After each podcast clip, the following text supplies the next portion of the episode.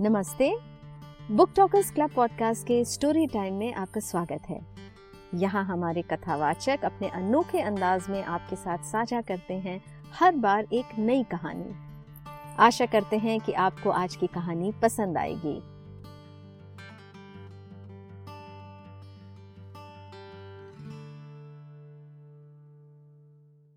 तो अ, कविता जी को एक पाठक के तौर पर मैंने लगभग पाँच छह साल पहले पढ़ना शुरू किया और इनके तीन कथा संग्रह आ चुके हैं। मेरे पास उनमें से दो हैं उलट बांसी है, जिसमें से एक कहानी, जो कि शीर्षक कहानी है उलट बांसी मैं आपको सुनाने वाली हूँ। एक है मेरी नाप के कपड़े और तीसरा कहानी संग्रह उनका है नदी जो अभी बहती है।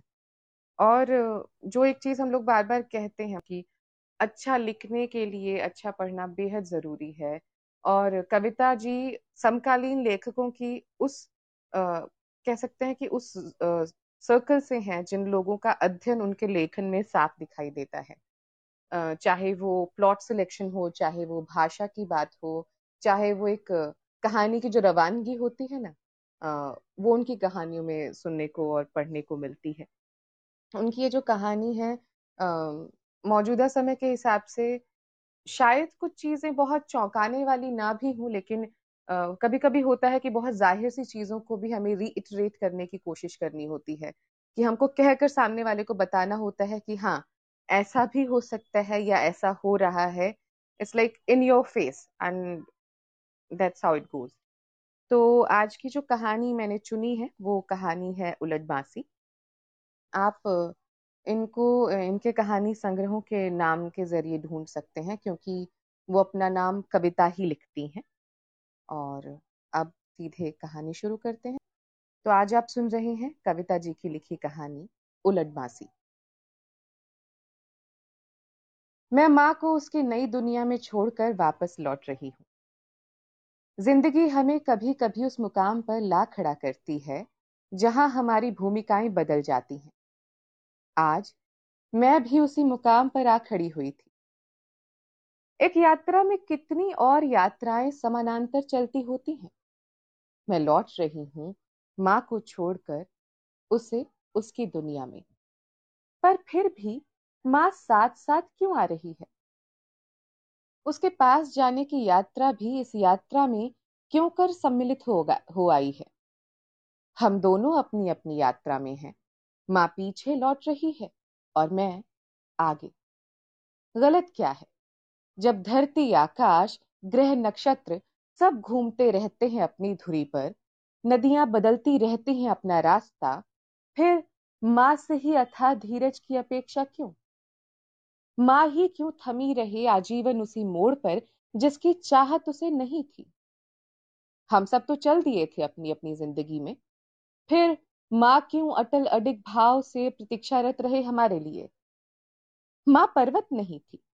और पर्वत भी तो टूटता छीजता है समय के साथ साथ हम भले ही भूल चुके थे ये सच, पर आदिम सुख दुख, भय पीड़ा, वितृष्णा क्रोध, उसे भी व्यापते थे। फिर भी हम सबने चाहा था, माँ, अडिग बने रहे पर्वत की तरह। बचपन में माँ ही तो सुनाती थी ये कहानी। ये सृष्टि के शुरुआती दिनों की बात है। कीट कीटाणु, जल थल, धरती आकाश पेड़ पौधे रचने के बाद तब मनुष्यों को सिरजा ही होगा भगवान ने सबकी अपनी गति थी, अपनी नियति। ऐसे ही समय में एक दिन चंद्रमा और सूरज ने यह तय किया, वे आपस में अपना काम, अपना स्वभाव बदल लेंगे।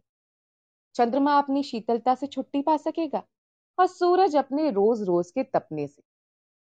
अगला दिन उनके लिए अद्भुत था।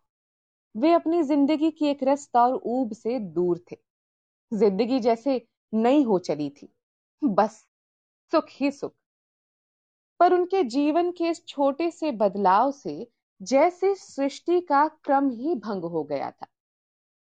लोग बाग रात भर तपते, नींद आँखों से कोसों दूर और दिन लिए आती नींद, जिससे सारे काम काज ठप।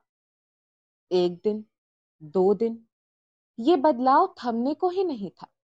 इस छोटे से बदलाव से जैसे तूफ़ान आ गया था, भूचाल आ गया था सृष्टि में। दिन, रात, भूख, प्यास, जीवन मरण की परिकल्पनाएँ ही जैसे खत्म होने लगी। ईश्वर का शाप लगा था उन्हें। तुम खुद ही कैसे भूल गई अपनी सुनाई ये कथा?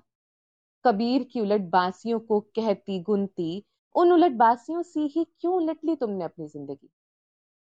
क्यों उठी आखिरकार लहरें तुम्हारे जीवन समुद्र में?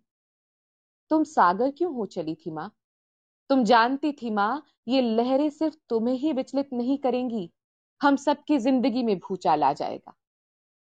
और सचमुच भूचाल ही तो आया था हमारे छोटे से परिवार में।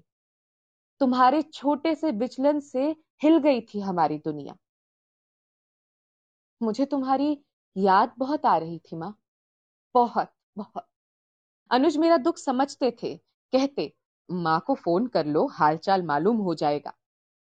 मैं उनकी इस दरिया दिली को छोटा करते हुए कैसे कहती, फ़ोन करूँगी तो अपनी मजबूरियाँ और ज़्यादा मुँह चिढ़ाएँगी। सीमाएँ और लाचारगी और ज़्यादा मुँह बाकर खड़ी नज़र आएँगी। अगर माँ बीमार ही हुई तो? उस दिन फ़ोन की घंटी बज रही थी लगातार। मेरे भीतर का डर मेरी हथेलियाँ बांधे था। इतनी रात गए किसका फ़ोन है? अनुज की नींद उचटी थी। फ़ोन उठाओ, अप्पू। अनुज का साथ पाकर मैंने भी जैसे किसी भी अप्रत्याशित के लिए मन को तैयार कर लिया था। हेलो? कौन? अप्पू? हाँ मैं अप्पू ही बोल बोल रही हूँ। भाभी, आप इतनी रात गए? कोई खास बात? मेरे मन की कप कपी शरीर शरीर तक आ पहुँची थी। आवाज़ तक। अनुज उठकर बैठ गए थे। क्या हुआ? कोई खास बात नहीं। पर तुम कल ही पहली ट्रेन से यहाँ के लिए चल पड़ो। पहली ट्रेन? मैं रुआसी हो उठी थी। भाभी, माँ की तबीयत तो ठीक है ना? आप वहाँ कब आई?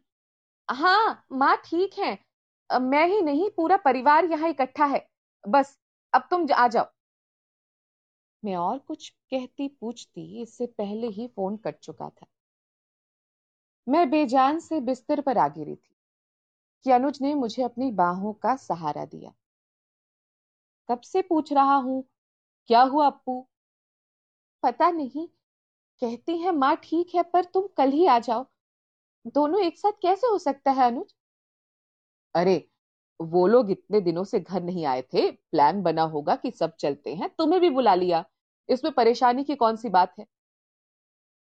सुबह अनुज ने ही जैसे तैसे मेरा सामान बांधा था। ट्रेन में बिठाते वक्त उन्होंने कहा था, जल्दी आना अपू वरना तुम तो जानती ही हो कि तुम्हारे बगैर एक भी दिन बिताना मेरे लिए कितना मुश्किल है। ट्रेन चल दी थी। खिड़की से मेरी हथेलियों को थामे, अनुज की हथेलियाँ पहले हटी थी। फिर धीरे धीरे अनुज भी ओझल हो चले थे। अनुज गए ही थे कि दृष्टि में माँ फिर तेराई आखिर ऐसा क्या हुआ माँ के साथ कि सारे लोग इकट्ठे हो गए और मुझे खबर तक नहीं? मैंने आँसू से धुंधलती आँखों को बार बार बरजा। अशुभ होता है ऐसे रोना कुछ नहीं हुआ माँ को वरना भाभी बताती नहीं? हम्म, भाभी। उसी शहर में रहते हुए भी साल से ज़्यादा से अपनी माँ के दड़बे जैसे घर में रह रही है पर माँ के साथ नहीं। और भाई भी कुछ नहीं कहता। माँ का दुलारा छोटा बेटा बड़े बेटों की गृहस्थी में तो उनके लिए पहले ही जगह नहीं थी। बेटे भी अब यही चाहते थे कि माँ ना ही आए तो अच्छा। इसका मतलब ये हरगिज न था कि वे माँ को प्यार नहीं करते थे। जब आते, माँ के लिए ढूंढ ढांड कर दाई नौकर रख जाते। माँ को छुपाकर, दिखाकर ढेरों पैसे दे जाते। और हर बार घर में न जाने कितने नए सामान जुट जाते। सब माँ के लिए। माँ की सुख सुविधाओं के लिए ही ना? पर इससे माँ की ज़िंदगी का मन का अकेलापन कम हो जाता था क्या? एक बार मैंने फ़ोन किया। घंटी बजती रही। कोई उठा क्यों नहीं रहा? दो बार, तीन बार, चार बार। अब रखने को ही थी कि शीण सी माँ की आवाज़ उस तरफ़ से आई। हेलो, कौन? मैं अप्पू बोल रही हूँ। ऐसी मरी मरी आवाज़ में क्यों बोल रही हो? फ़ोन क्यों नहीं उठा रही थी? क्या हुआ? सुबह आँगन में गिर गई थी। गिर गई थी? मुझे फ़ोन क्यों नहीं किया? ठीक तो हो, कोई हड्डी वड्डी तो नहीं टूटी? नहीं रे, जरा सी मूछ है। सो बिछावन से उठा नहीं जा रहा। फ़ोन इसीलिए देर से उठाया। डॉक्टर को दिखलाया है। कौन ले जाता? पड़ोस की नौकरानी को पैसे देकर बुलाया था। उसने हल्दी चूना लगा दिया था। ठीक हो जाएगा धीरे धीरे पड़ोस की नौकरानी? और वो देबू तुम्हारा नौकर? वो तो कब का भाग गया? भारे पापा की तस्वीर के आगे उनकी घड़ी रखी थी वो भी ले गया। और कुछ पैसे भी। रिपोर्ट दर्ज करवाई? कहते कहते मैं चुप हो आई। कौन वहाँ बैठा था रिपोर्ट दर्ज करवाने के लिए? और वो तुम्हारी बाई? हाँ, वो तो दो महीने पहले ही चली गई थी। ये कहकर कि उसकी नातिन की शादी है। और लौट कर भी अब शायद ही आना हो। नातिन के ब्याह के बाद बेटी बिल्कुल अकेली हो जाएगी। मैं मन ही मन सोच रही थी। माओ को बेटियों की कितनी परवाह होती है? और बेटियाँ? माँ अब भी बोल रही थी कुछ। माँ, फिर खाना क्या खाया? वही पड़ोसिन खिचड़ी दे गई थी। आधी तो अभी तक बची पड़ी है। मन होगा तो खा लूँगी। मेरा मन कतरा कतरा पिघल रहा था। कितनी अकेली हो चली है माँ? अनुज से कहूँ, जाने देंगी? पर कहना क्या है? और माँ ही कहा पसंद करती हैं कि वो अनुज को छोड़कर उनके पास आकर रहे? अनुज ने कभी तो ये नहीं कहा, माँ को यही ले आते हैं, कुछ दिन यहाँ रह लेंगी। भूले से भी नहीं।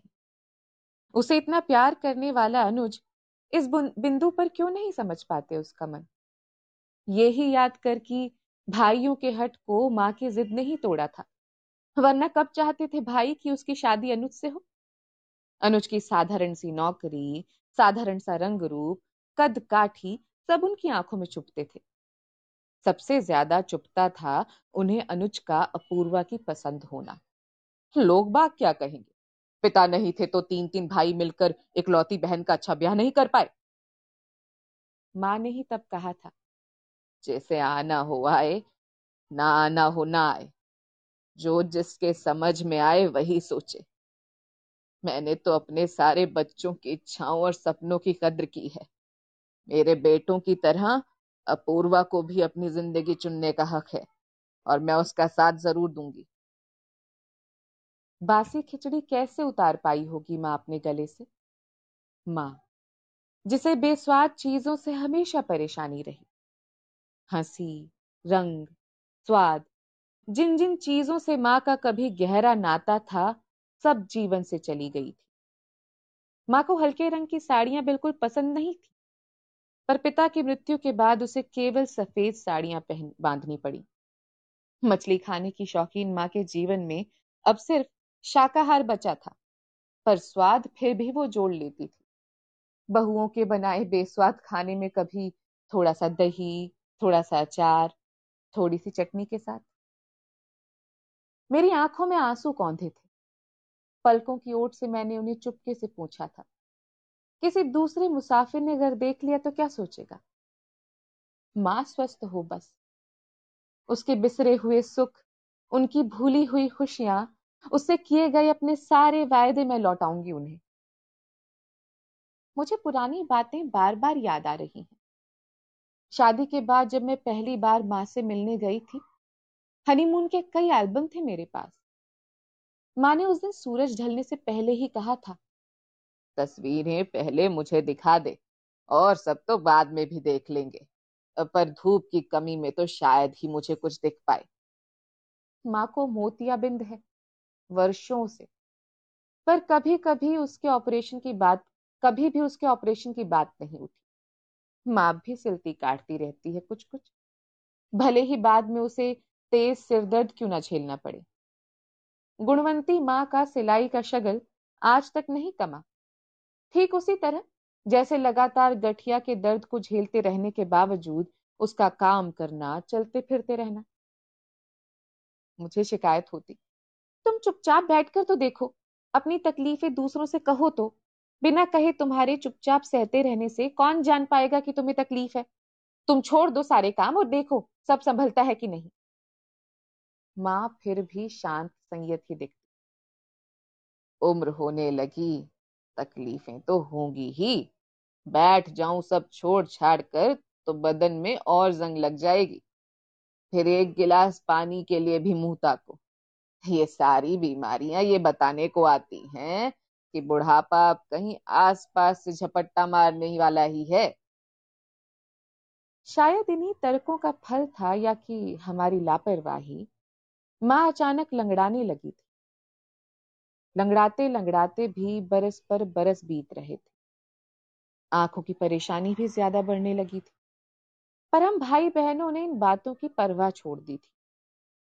हमने उनके इस बदले रूप को उनके व्यक्तित्व का हिस्सा ही मान लिया था। हाँ तो बात मेरी तस्वीरों की हो रही थी। माँ ने आँगन में दरी बिछाकर आसपास मेरी तस्वीरें फैला ली थी। बहुत ध्यान से देख रही थी वो एक एक तस्वीर तस्वीर की एक एक चीज़, बच्चों जैसी उत्सुकता और भोलेपन के साथ। लहरें जब आती होंगी तेज तेज तो किनारे पर खड़े लोग भी भीग जाते होंगे, है ना? कैसा लगता है उस वक्त? वो मुझसे नहीं, जैसे खुद से मुखातिब और मैंने भी उसके इस क्लाप को प्रश्न की तरह नहीं सुना था। हालाँकि वो मेरे भीतर गूंज रहा था बार बार कुछ देर बाद फिर वैसा ही कुछ। ये पहाड़ फोटुओं में तो बड़े छोटे होते हैं, पास से देखकर न जाने कैसा लगता होगा। अब बौने हो जाते होंगे ना लोग इनके आगे। माँ जैसे खुद से ही बतिया रही थी। बचपन की तरह ही मेरी ज़ुबान तक कुछ आवाज़ें आ फिसली थी, जिन्हें बरबस साधना था। मैं दिखाऊँगी तुम्हें सब। अब कि तुम मेरे साथ चलो माँ। चाहने और करने के बीच का फासला कभी कभी कितना लंबा होता है, तभी समझ आया था। मेरी खुशियाँ, मेरी ज़िंदगी के अनमोल पल मुझ पर शर्म की तरह हावी होने लगे थे। माँ ने अपनी ज़िंदगी में बड़े शहर नहीं देखे, बड़ी नदियाँ नहीं देखी, समुद्र की लहरें नहीं देखी, पहाड़ छूकर नहीं देखा, और अब तो अपनी लाचारगी पर मुझे रोना आया था। क्यों नहीं पूरा कर पा रही मैं अपने बचपन का वो वादा? माँ बली होकर मैं हवाई जहाज़ लाऊँगी और तुम्हें खूब खूब दूल घुमाऊँगी। पर तब तो मेरे ही नए नए पंख उगे थे। सपनों में आवाजाही करते रहने अपने और अनुज के कल्पना के घर को सजाने सजाने सवारने से। तब वक्त ही कहाँ बचता था कि माँ को दिए वायदे को पूरा करने की खातिर जमकर ठहर कर जी से पढ़ू। प्यार में अक्सर ऐसा ही होता है। नए वायदे के सामने पुराने पुराने वायदे फीके पड़ने लगते हैं। अगर उदास या संवेदनशील पलों में अनुज को ये सब कुछ बता भी दिया तो वे सिर्फ़ इतना ही कहेंगे, कैसे हैं तुम्हारे भाई? इतने बड़े बड़े ओहदों पर हैं। उन्हें माँ को थोड़ा घुमा फिरा भी देना चाहिए। उम्र होने लगी है। ना सही और जगह कहीं तीर्थ पर ही ले जाते। जैसे माँ को ज़िंदगी की सारी खुशियाँ, सारे दुख देने, सारे सुख देने का जिम्मा सिर्फ़ उनके बेटों का हो। पिछले तीन चार दिनों से माँ इतनी ज़्यादा क्यों याद आ रही है? कारण माँ के पास समझ कर ही पहुँच पाई। माँ नींद में कुनमुनाई थी। चादर उसके बदन और बिस्तर से सरकती हुई नीचे गिर पड़ी थी। माँ का चेहरा बिल्कुल किसी निष्पाप शिशु सा था। सपने बुनता हुआ। इतना इत्मीनान पापा की मौत के बाद कब था उसके चेहरे पर? मैंने उठकर बत्ती बुझा दी थी। मैं चुपचाप उतरी थी प्लेटफॉर्म पर। बाहर आई, रिक्शा लिया। बरसों बाद भले ही लौटो पर ऐसा क्यों लगता है, हम यही तो थे। यहाँ से कहीं गए कहाँ थे? इतना ज़्यादा चीन्हापन कि लगता है कुछ बदला ही नहीं। माँ के साथ भी तो ऐसा ही लगता है। कि यही थे हम सदा उसके पास। कुलबुल कुलबुल करते आशंका के कीड़े को मैंने कसकर अपनी मुट्ठियों में बाँध लिया था। उसकी कुलबुलाहट से इंकार करती सी। पूरा मोहल्ला शांत है, घर भी। मैं रिक्शे वाले को पैसे थमा कर चुपके से उतरती हूँ, बेआवाज। नहीं, कोई बुरी खबर होती तो घर इतना शांत तो ना होता।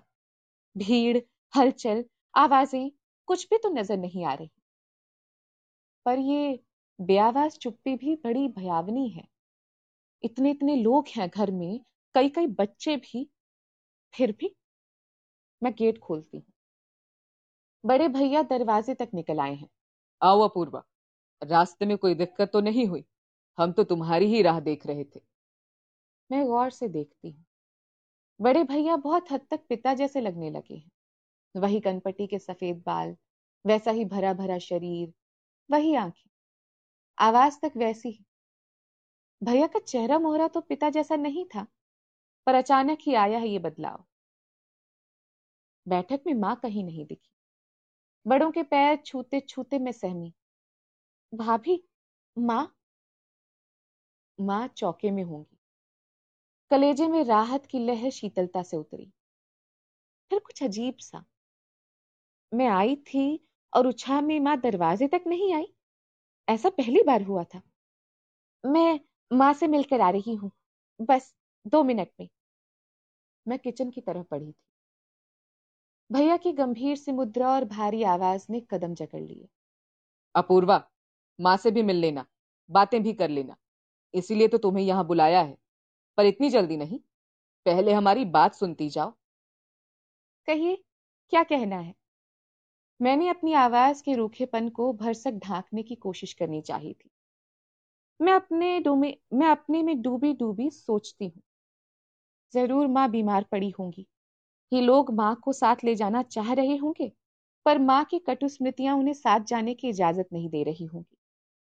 अब मुझे बुलवा लिया माँ को समझाने की खातिर। यही समझते हैं सब, माँ मेरी बात सुनेंगी। पर कैसे कहूँगी मैं माँ से? और क्या? अपू सुन रही हो ना मेरी बात?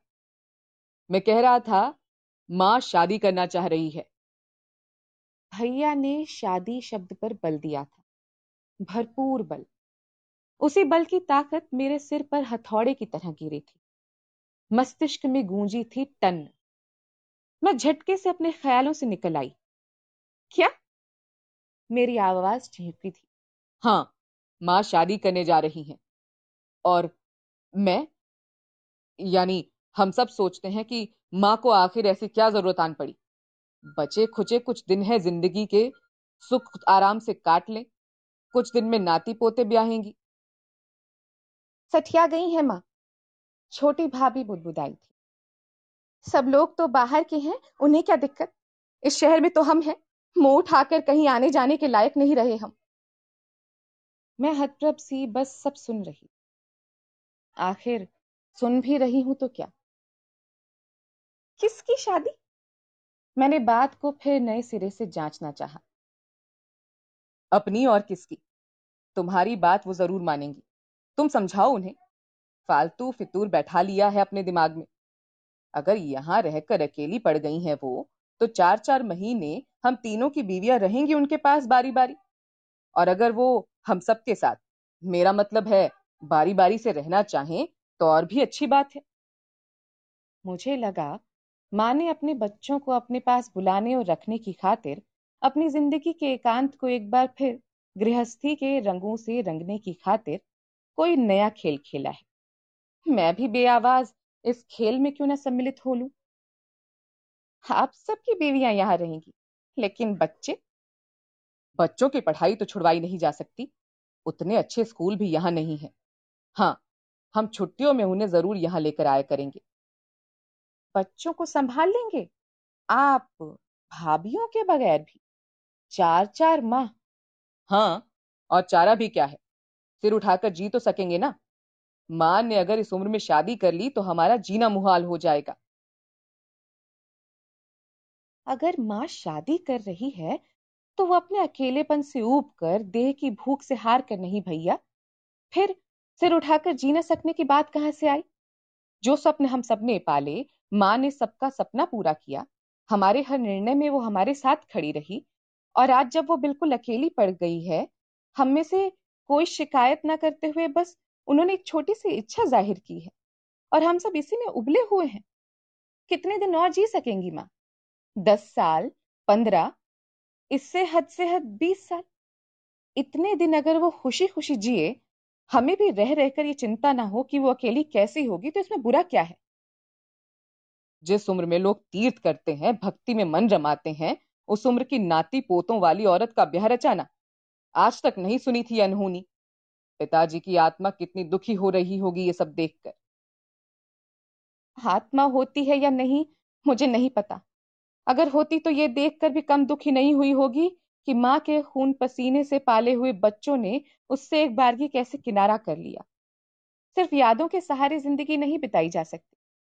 पिता की आत्मा को शायद शांति ही मिले कि अब माँ चैन से है, सुखी संतुष्ट है, कोई उसके सुख दुख की परवाह करने वाला है? मैं चुप हुई हूँ। क्रोध से भबके हुए चेहरे को लिए मैं हैरान हूँ। अपने बड़े भाइयों से मैं इतना बुरा बोल रही हूँ। भाभी चुपचाप वहाँ से उठ ली हैं। इतनी कड़वी बातें शायद मुझे नहीं कहनी थी। मैं देखती हूँ, भैया, मंझले भैया के चेहरे का दुख, भाव कम हुआ है। वहाँ उद्विग्नता है, वहाँ विचार प्रक्रिया के असमंजस चिन्हित हैं। वे शायद मेरी बातों पर विचार रहे हैं। पिता होते तो कुछ दिनों बाद हम लोग माँ पिता की शादी की पचासवीं वर्षगांठ मनाते। Golden jubilee? उसे आज के चलन में अगर सेलिब्रेट करते तो वो पूरी शादी जैसा ही होता। वही सारी रस्म? हमें तब शायद बुरा भी नहीं लगता। सब कर्तव्यों से मुक्त होकर माँ ने हमसे अपने लिए ज़िंदगी कुछ साल ही तो मांगे हैं। हम उसे वो भी नहीं दे सकते। उसी की ज़िंदगी के बरस। छोटे भैया जैसे खुद से ही बहस कर रहे हैं। मैं खुश होती हूँ। कि मेरी दलीलों ने किसी एक पर तो असर किया। वैसे भी छुटपन से उन्होंने मेरी हर एक बात मानी सुनी है। मेरे विचारों से इतफाक रखा है। हम दोनों छुटके ज़्यादा भावुक थे, ज़्यादा संवेदनशील। इसीलिए ज़िंदगी में वो ठौर नहीं बना सके जो बड़े या मंझले भैया ने हासिल किया। छोटे भैया की पत्नी की नज़र में भैया की इज़्ज़त अगर कम है तो इसलिए कि दूसरे भाइयों की तरह उन्होंने सिर्फ़ अपनी ज़िंदगी के बारे में नहीं सोचा। जब दोनों भाई बाहर रहकर अपना लक्ष्य साध रहे थे, वो यहाँ पढ़ाई के साथ साथ माँ का सहारा बने खड़े थे। माँ की एक एक इच्छा का ख्याल रखते हुए उसे हंसाते खिजाते हुए। भाभी की नज़र में बेवकूफ़ थे वो, और उनकी बेवकूफ़ी का अंजाम वे भुगत रही थी। थोड़ी देर के लिए अगर माँ की जगह पापा होते तो शायद एक बार हम विचार भी कर लेते इस मुद्दे पर। पर माँ नहीं, वैसे कौन है वो? करता क्या है? माँ उसे मिली कहाँ? कोई बताएगा मुझे? सवाल ये नहीं है कि वो कौन है, कैसा है। सवाल ये है कि माँ शादी कर रही है। अगर आप हामी भरे तो ये बातें भी होंगी, वरना इसका कोई मतलब है। पप्पू तो हमेशा से ही बेवकूफ़ है, पर तुमने भी इस बाबत कुछ नहीं सोचा, पूर्वा। तुम लोगों को जो जी में आए करो, पर मैं इस नाटक में कहीं नहीं हूँ। मैं कल सुबह ही लौट जाऊँगा। मुझे लगता है अगर आज कोई ट्रेन होती तो मैं भी। तो मंजले भैया भी जाएँगे, बच्चे छोटे भैया और मैं। मैं तो अभी मायके जा रही हूँ, तुम रहो यहाँ, निपटाओ माँ की शादी पर लौट कर मुझ तक या मेरे बच्चों के पास मत आना। मैं जानती हूँ अब वो भी नहीं रुकेंगे।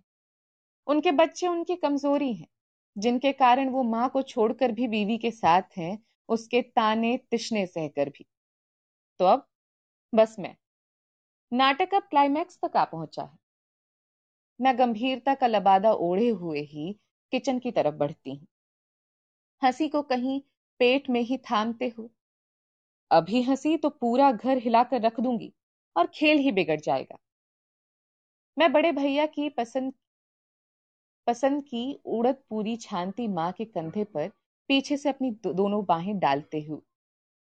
कहना चाहती हूँ तुम्हारे बेटे तो नीरे बेवकूफ़ हैं। भोली भाली माँ की छोटी सी होशियारी भी नहीं परख सके। पर उससे पहले माँ ही मुझसे मुखातिब है। उसकी गंभीर आँखें और आवाज़ साथ साथ कह रही हैं। मुझे पता था अप्पू कोई मेरा साथ दे ना दे तुम ज़रूर दोगी। माँ मुझसे भी नाटक। मैं हंसती हूँ। नाटक नहीं है ये। तो क्या तुम इसे नाटक बूझकर ही मेरा साथ दे रही थी? मैंने एक निर्णय लिया है। पहली बार अपने लिए कोई निर्णय। और देखना है मेरे बच्चों में से कौन मेरे साथ आ खड़ा होता है। माँ स्थिर है। शांत चित जा, ये थाली बड़े को दिया भैया थाली परे कर देते हैं। रहने दो ये सब चोंचलेबाजी। मैं सपरिवार अपने मित्र के घर जा रहा हूँ। कल वहीं से ट्रेन पकड़ लूँगा। माँ, सुन तो रही होगी सब, पर बड़े भैया को रोकती नहीं, मनाती नहीं। तो क्या यकीन करना होगा माँ सच कह रही है? वो बड़े भैया को नहीं रोकेगी। वो जानती है उनकी जिद। पर ये क्या? निशा क्यों आ खड़ी हुई है ठीक माँ के पीछे? मुझे नहीं जाना। बड़े भैया उसका हाथ खींच रहे हैं। वो फिर भी नहीं बढ़ती। अनहोनी सा घटा है कुछ। फूल की तरह अपनी बच्ची को सहेज कर रखने वाले भैया ने संयम खो दिया है। हाथ पहले हवा में लहराया है, फिर गाल पर। माँ की आँखों में आँसू है। बचपन की दहरी पार कर चुकी लड़की पर उठा पिता का हाथ। वो आँखों ही आँखों में कहती है, जाओ निशा। निशा जैसे समझ कर भी कुछ नहीं समझती। वो बढ़ रही है, पर दरवाजे की ओर नहीं। उसने कमरे का दरवाज़ा अंदर से बंद कर लिया है। भाभी रो रही है। मेरी बेटी को कुछ हुआ तो उसने अगर जिद में कुछ कर ही लिया, इस घर का साया ही मनहूस है। कुछ नहीं करेगी वो। रहे सड़े यही। मैं नहीं बुलाऊँगा। चलो तुम। भैया, भाभी का हाथ खींचे लिए जा रहे हैं। मुझे इस बच्ची से हौसला लेना होगा। माँ के पास कितना रही है वो? पर माँ के लिए बिला शर्त इतना प्यार। मुझे तो माँ ने पाला पोसा है, ज़िंदगी दी है। फिर रास्ते भर सोचती आई थी, माँ को उनकी पीछे छूटी खुशियाँ लौटाऊँगी। पर इसके लिए जब मौका हाथ आया तब? दिल दिमाग के सुन रहा है या नहीं, कुछ पता नहीं। भाइयों की पीड़ा मेरे भीतर भी कांपती है। तस्वीर में सामने टंगे पिता मेरे मन में भी कौंधने लगते हैं। माँ उनकी जगह किसी को भी कैसे दे सकती है? वो सिर्फ़ माँ की नहीं, हमारी भी थाती है। माँ दे भी दे तो हम क्यों दे? कैसे ढूंढ पाएँगे हम किसी अनजाने चेहरे में पिता का चेहरा? भाइयों का दर्द मेरे कलेजे को भी उमेटता मरोड़ता है। मैंने तो सोच ली थी सारी अनहोनी। मैं आती और माँ सचमुच नहीं होती तब। तब तो मन को धीरे धीरे समझा ही लेती। माँ की खुशी के लिए क्यों नहीं समझा पा रही अपने मन को? मैंने कलेजे को भीतर ही भीतर थामा है। फ़ोन की घंटी बजती है। निशा ने फ़ोन उठाया है। बुआ फूफा जी। क्या हुआ था? कुछ भी नहीं। फिर तुम्हें बुलाया क्यों अचानक? माँ शादी कर रही है। वॉट माँ शादी कर रही है? और तुम क्या कर रही हो? मैं शादी के बाद ही वहाँ आ पाऊँगी अनुज। पागल हो गए हो तुम सब। और वो तुम्हारे भाई? हमारी शादी के वक्त तो इतनी हाय तोबा मचा रखी थी। भैया लौट गए? भैया लौट गए। अनुज ने क्रोध से मेरी कही पंक्ति मेरे ही अंदाज में दोहराई। और तुम वहाँ बैठी हो शादी करवाने? इतनी इज़्ज़त करता था उनकी? इज़्ज़त ही की है तुमने उनसे। माँ की तरह प्यार नहीं। क्या कह रही हो तुम? वो मेरी माँ जैसी है। हाँ माँ जैसी ही है माँ नहीं। इस तरह की प्रतिक्रिया का तुम्हारा कोई हक नहीं बनता। अपूर्वा अगर तुम्हें मुझसे प्यार है तो तुम कल ही वापस आ जाओगी। तुम भूल रहे हो शायद। हमारा प्यार अपनी परिणति तक पहुँचा तो सिर्फ़ माँ के कारण। और अनुज तुम्हारे साथ साथ मुझे अपनी माँ से भी प्यार है। शायद तुमसे ज़्यादा। अनुज निरुत्तरित है। चुप्पी के बाद गुस्से के बगुले फिर उठे हैं। उस शादी में रुकने के बाद यहाँ आने की ज़रूरत नहीं। फ़ोन कट चुका है। तो क्या यही थी अनुज के प्यार की सीमा? उस प्यार की सीमा जिसका दम्भ वो दिन रात भरते हैं। इतनी कच्ची थी उसकी डोर जो एक बार उनके विरुद्ध जाते ही टूट पड़ी। मैं खुद को समझा रही हूँ। क्षण का गुबार था वो सब। अनुज गुस्से में हमेशा ऐसे ही होते हैं और गुस्सा उतरते ही मंझले भैया सो चुके हैं। हम सब पिता के कमरे में हैं। माँ ने खोल रखी है अपनी पुरानी संदूक। वो समेट रही है बिखरे सामान।